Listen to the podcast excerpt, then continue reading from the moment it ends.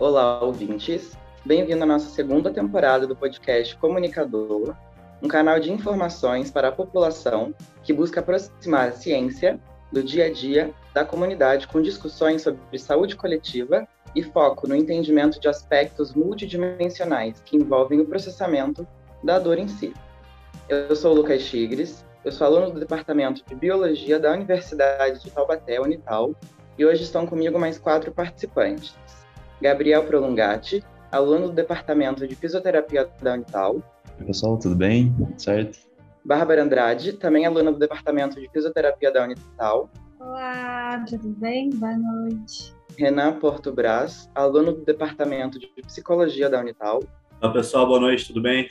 E a nossa convidada de hoje, uma nossa participante convidada, que é a Giovana Barbedo da Silva, que é aluna do Departamento de Terapia Ocupacional da Universidade Federal de São Carlos. Oi, gente, boa noite. É um prazer estar aqui. Bom, gente, apresentações feitas. É, gostaria de dar início a esse novo episódio. Eu lembro aqui que esse podcast é uma iniciativa do projeto de extensão Luz, Câmara e Movimento da Universidade de Taubaté. A gente pretende, a cada novo programa, trazer uma referência da área, sobre alguma, alguma área em específico, para bater um papo e explicar a relevância do assunto que vai ser tratado. Hoje, a gente tem a honra de contar com a fisioterapeuta, professora, especialista em ortopedia e esportes, mestre e doutora em ciências da reabilitação, Fabiana Rezende de Jesus Moraleita, que é docente da pós-graduação em fisioterapia e funcionalidade da Universidade Federal do Ceará. Oi, Fabiana. Boa, bom dia, boa tarde, boa noite, tudo bem? Olá, tudo bem, Lucas? Tudo bem, pessoal? Prazer, assim, como diz um amigo meu, inenarrável estar aqui com vocês, mesmo que não presencialmente. Preferiria ser presencial. Ai, seria ótimo, mas que bom que a gente tem esses meios hoje em dia para fazer essas nossas, essas nossas comunicações à distância, cada um em um canto. Claro, com certeza. É um prazer e um privilégio estar aqui com vocês. Espero que seja um tempo muito proveitoso para todo mundo. Bom, vamos lá. Para a gente começar, a gente tem uma, uma esquematização de algumas perguntas então, iniciando as nossas perguntas, a gente tem o Gabriel, que vai fazer a nossa primeira pergunta. Oi, professora, né? Já, como disse o Gabriel, me apresentei no começo, estou muito feliz de participar. E, partindo para a pergunta, é, ela seria na parte do, do projeto de extensão. É, qual foi a motivação, né, o, para a extensão, o movimento sobre é, a dor crônica e é, seria exatamente a, a, sua a motivação que levou a, a, participar desse projeto, todo o processo. A gente gostaria de saber um pouquinho sobre isso. Claro, já vou começar quebrando o protocolo só para agradecer mais uma vez o convite. É, e você, a gente aprende demais aqui com vocês, com o projeto de vocês há um bom tempo, então é uma honra estar mais perto de vocês, mesmo que virtualmente. E falando em projeto, eu faço parte de um projeto de extensão que se chama Movimento, que é abordar pessoas com dor crônica musculoesquelética, em especial da comunidade. Então, uma perspectiva de atendimento na atenção primária em saúde, ah, nos postos, né, ou em ações mesmo dentro da nossa universidade, mas vinculadas à proposta da atenção primária. E a gente começou esse projeto, é, eu junto com a professora e a amiga Ana Carla, aqui do departamento, Uh, em 2013, porque era uma área de interesse nosso, clínico e também de pesquisa, e a gente não achou na rede, aqui em Fortaleza, na época, um lugar ou uma, um, uma rede de cuidado de pessoas que tinham dor. Então a gente ficou assim, gente, para onde que vão essas pessoas que estão sentindo dor? Para onde que elas sabe onde elas estão sendo tratadas ou cuidadas, o que, que acontece com elas. E na atenção primária, né, nos serviços de saúde pública em especial, a gente viu que era uma área muito limitada. E isso colocou uma pulga atrás da orelha e nos, fez, né, nos gerou um movimento de criar, então, esse projeto que está aí uh, desde o começo de 2014. Ah, muito interessante, professor. Então, o start foi vendo essa, é, podia ver uma abrangência mais nessa parte da, o cuidado, né, atenção primária também, como você disse, mas muito bom, muito interessante também. Mas obrigado pela resposta. Muito obrigado. Oi, novamente. Eu queria fazer uma pergunta assim que envolve já um pouco do, do placebo e do efeito nocebo, né? Então a gente já ouviu falar é, do efeito placebo naquela situação em que a mãe acaba entregando uma bala ou água com açúcar para o filho, filho, dizendo que é o remédio e aí os efeitos da criança, né, questionados, eles diminuem ou até somem na perspectiva da criança, né? E aí eu queria saber um pouco se existe alguma ciência por trás desse efeito e também já saber assim um pouquinho já emendando o que é que é o efeito nocebo, como que acontece. Legal esse exemplo que você traz, porque é, eu acho que desde pequeno alguém já deve ter tido alguma experiência assim, né? De que ah, acontece algo, ou sei lá, vai fazer um esporte, e aí o pai ou a mãe fala: olha, toma isso aqui, ou come isso aqui que vai dar certo, e, e não era ah, necessariamente algo que de fato ia trazer um melhor de desempenho no esporte, ou tirar algum efeito de você, mas isso faz bem e você prossegue. Então, o placebo ele fala muito de a ah, expectativa né? Então, assim, como que você vai lidar?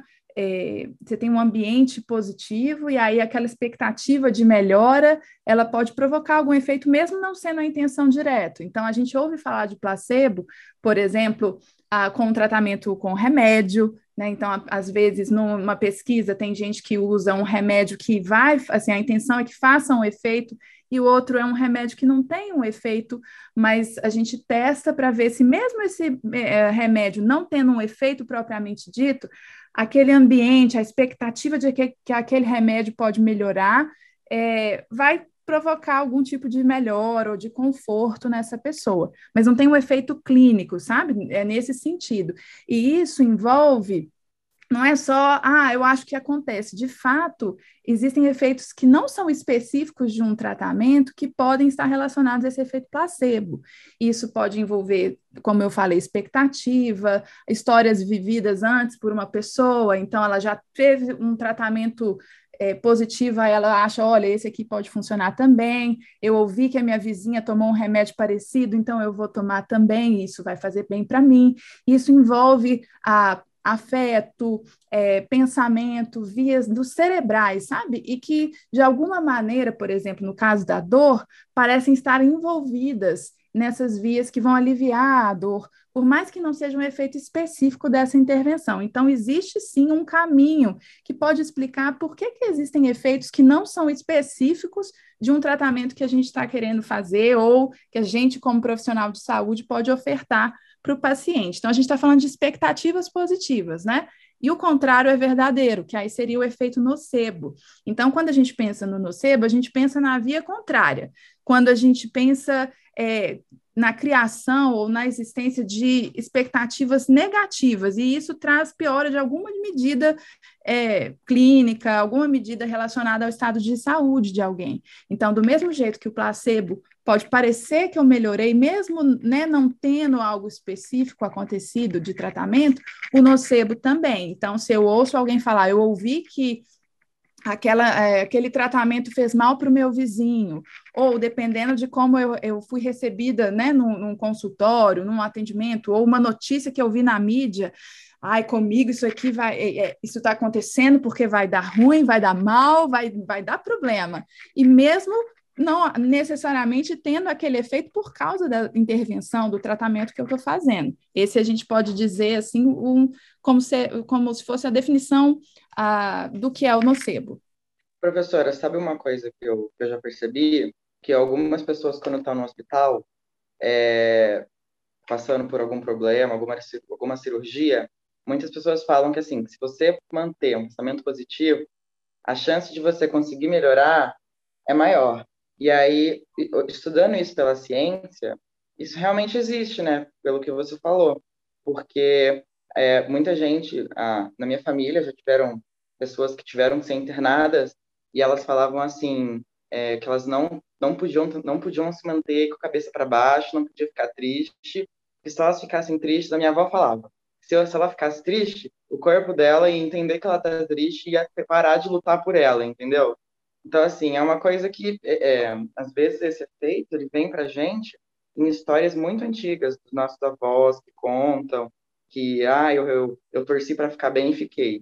Que aí, como você falou, né, é uma, é uma, é uma coisa, uma resposta, né, dependendo de toda a questão psicológica, a questão do momentânea. Então, assim, eu já, é, muita, quando eu era pequeno, inclusive, já, minha mãe me dava bastante remedinho de bala, falando que ia curar a dor de cabeça, e curava, entendeu? A dor de cabeça, mas não era remédio. Então, eu acho muito legal trazer essa, essa, essa fala, inclusive já fazendo um gancho para a próxima pergunta, que você falou sobre o efeito nocebo, eu queria saber se é, os profissionais da área da saúde eles precisam ter uma preocupação a mais no modo de passar a informação, porque se essa informação não for transmitida com cuidado, pode acarretar numa onda de efeitos nocebos pelo próprio paciente, entendeu? Aí eu queria saber assim, se realmente isso acontece, esse cuidado com dos profissionais na hora de passar essa informação para o paciente. Então, perfeito, muito legal você falar a sua, a sua história e trazer como que a ciência entende isso. Quando eu falei de placebo, a gente pensa classicamente só assim, é, a pessoa está recebendo ou está tendo algum efeito, mas o tratamento que ela está é, tá recebendo não tem um efeito clínico, não foi desenhado para aquilo. Mas a gente tem que pensar também no, na palavra que eu falei antes de expectativa. Então, eu tenho uma expectativa que aquela balinha que você recebeu, né? Expectativa de melhorar, que a dor de cabeça vai passar, e o contrário também, da expectativa de que eu já vi que isso não vai funcionar.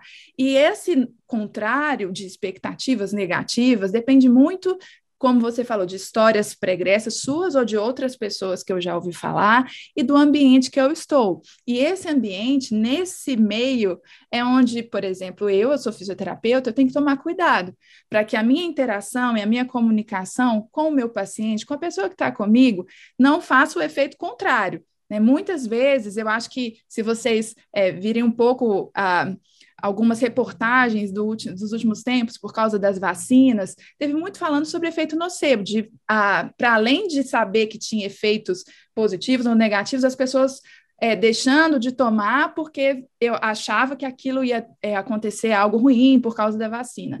Então, é, eu entendo que o, profissional que vai lidar com as pessoas, ele tem que ser um facilitador dessas expectativas, para que a gente crie um ambiente positivo, um ambiente não é ah, que a gente vai falar de coisas que não são verdadeiras, mas é um ambiente que vai facilitar as tomadas de decisão, o que, que eu vou fazer de tratamento, como que esse tratamento pode ser benéfico para mim, e não trazer informações que tragam essa percepção de que isso pode ser mal, que isso pode ser prejudicial, que isso vai piorar e isso vai na área de dor, isso pode acontecer e a pessoa pode até evitar de fazer algumas coisas por causa dessa percepção, essa expectativa negativa em relação à dor ou ao tratamento ou alguma informação que ele recebeu de outra pessoa. Então, a gente precisa conversar mais sobre como é, ter uma comunicação clara não só de escuta, mas como a gente pode fazer uma parceria com a, o nosso paciente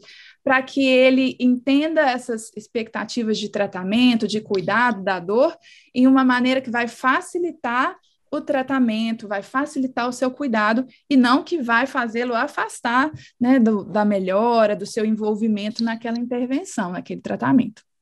Perfeito. Agora, vou.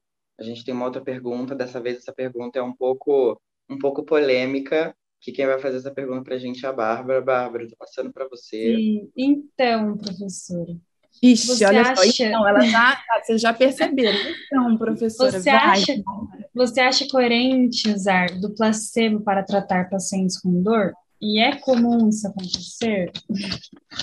Aí, Bárbara, vamos lá, vamos, o que, que vai acontecer comigo depende né, dessa minha resposta. Vou pensar, então, em duas, duas possibilidades de resposta para conversar com você, tá, Bárbara?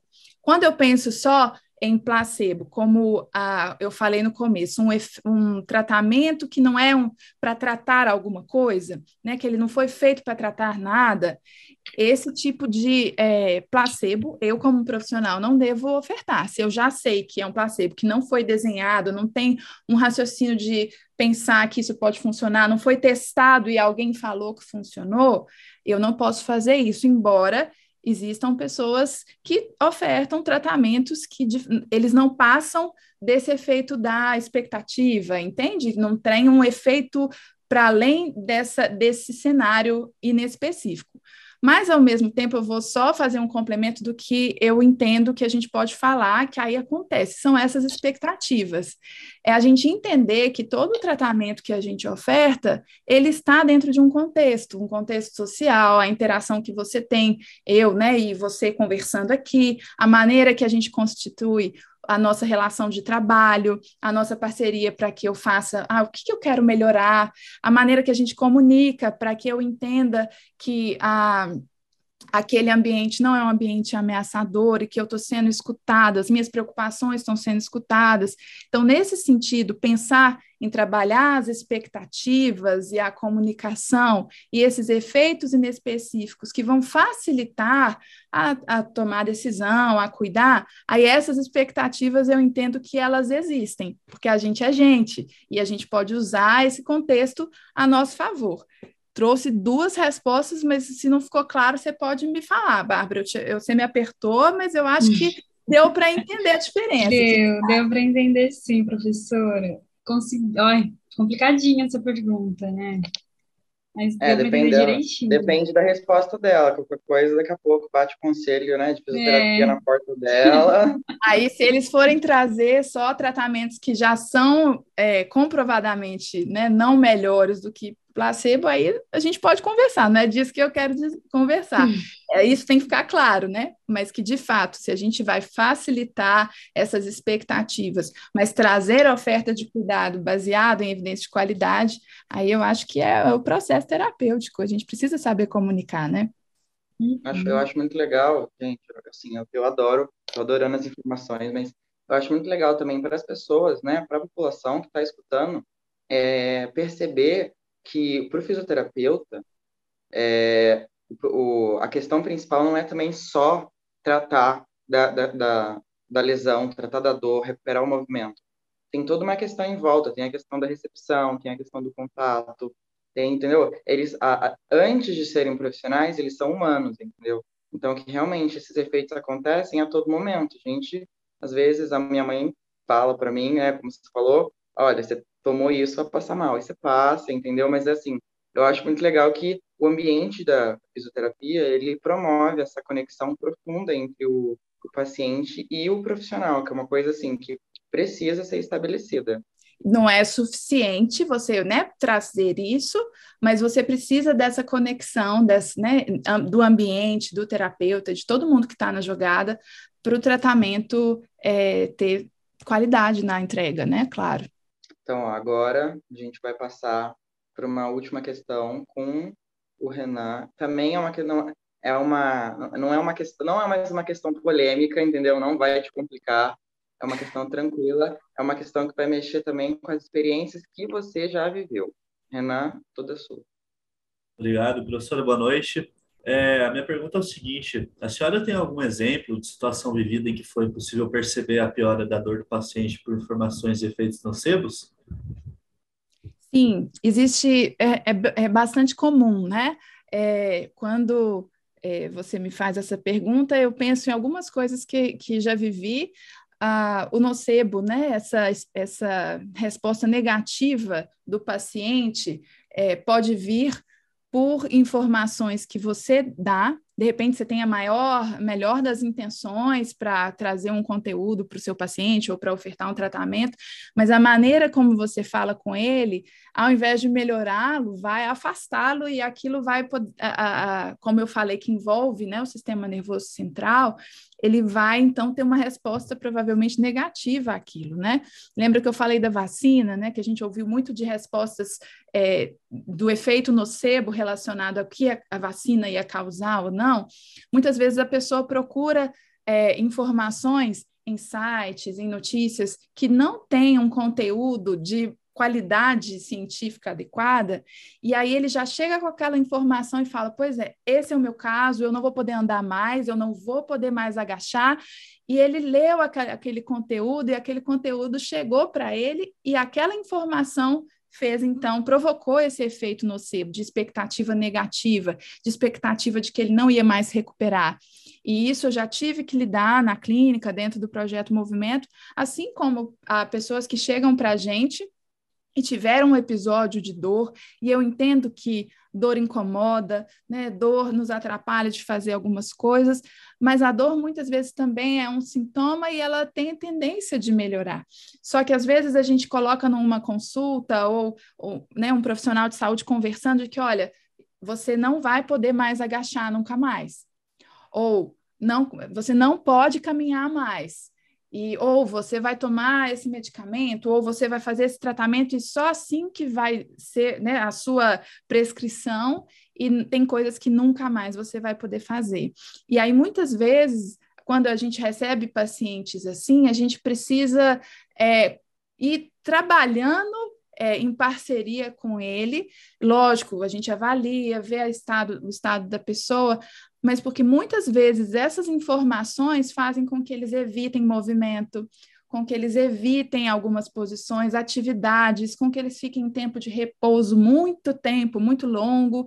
E aí, esses efeitos a gente vai treinando durante os nossos treinamentos lá no movimento. Então, a gente conversa muito sobre a a dor, o que, que ela é influenciada, né? Que ela não é só algo é, de que aconteceu uma lesão, um machucado, mas que existem outras coisas e que essa experiência de dor ela pode ser alterada para a pessoa funcionar melhor.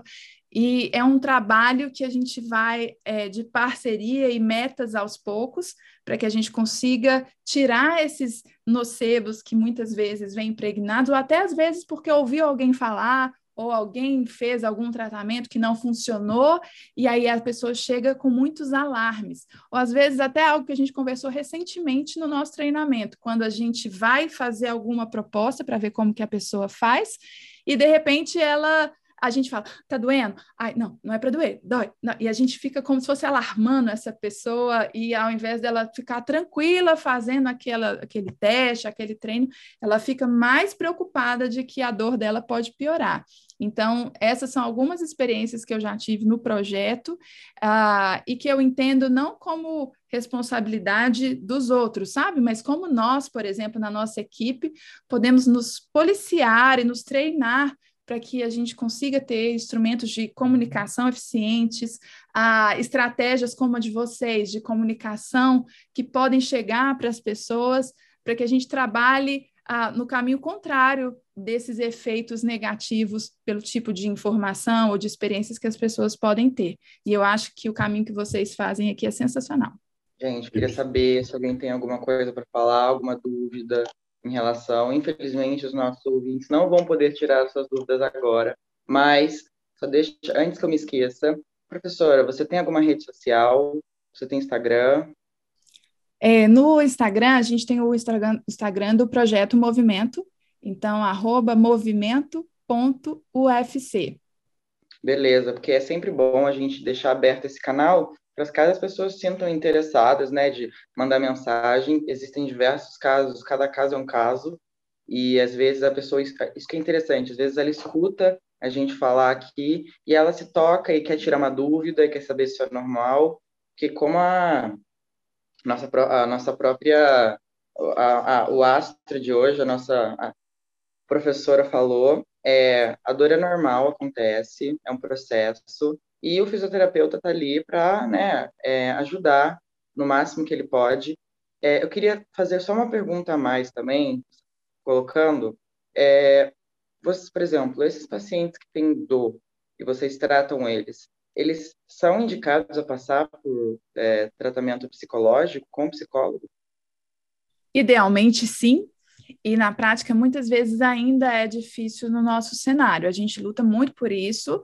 É, a gente tem feito uma parceria com uma médica da dor que tem sido muito legal e a gente já fez algumas ações é, com o psicólogo da dor aqui, de outra instituição, professor Tiago, mas ainda assim é algo que está fragmentado.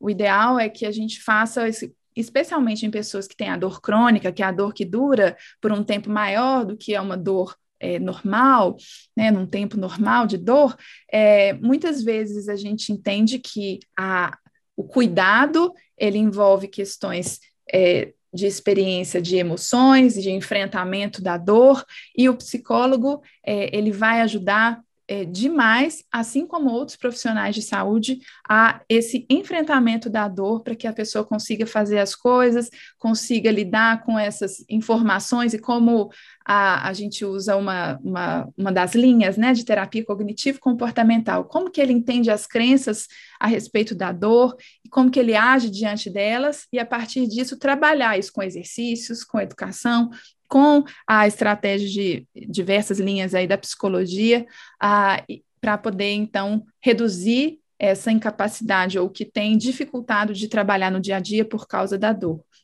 Mas isso é uma pergunta muito legal. Então, eu não sei se o projeto de vocês tem, mas é, eu acho que é uma provocação muito importante é, de termos equipes integradas para o cuidado da dor. E aí eu vou, até tinha pensado nisso, né? Você traz essa pergunta, eu tinha pensado em deixar essa, essa é, dica também para quem estiver nos ouvindo. É, quando a gente fala de placebo, nocebo e a importância da, da comunicação para entender o caminho da dor e como que a gente vai recuperar. Se você é, é, paciente, se você é a pessoa que sente dor, encontre uma equipe parceira, né? Pode ser no posto de saúde, nas universidades, na clínica privada, nos convênios, mas entenda que o profissional de saúde vai ser seu parceiro e essa visão, esses diferentes olhares trabalhando juntos e pensando em você e junto com você vão ser essenciais para a sua é, recuperação. Ótima fala e agradecer muito a gente já está se encaminhando para o final.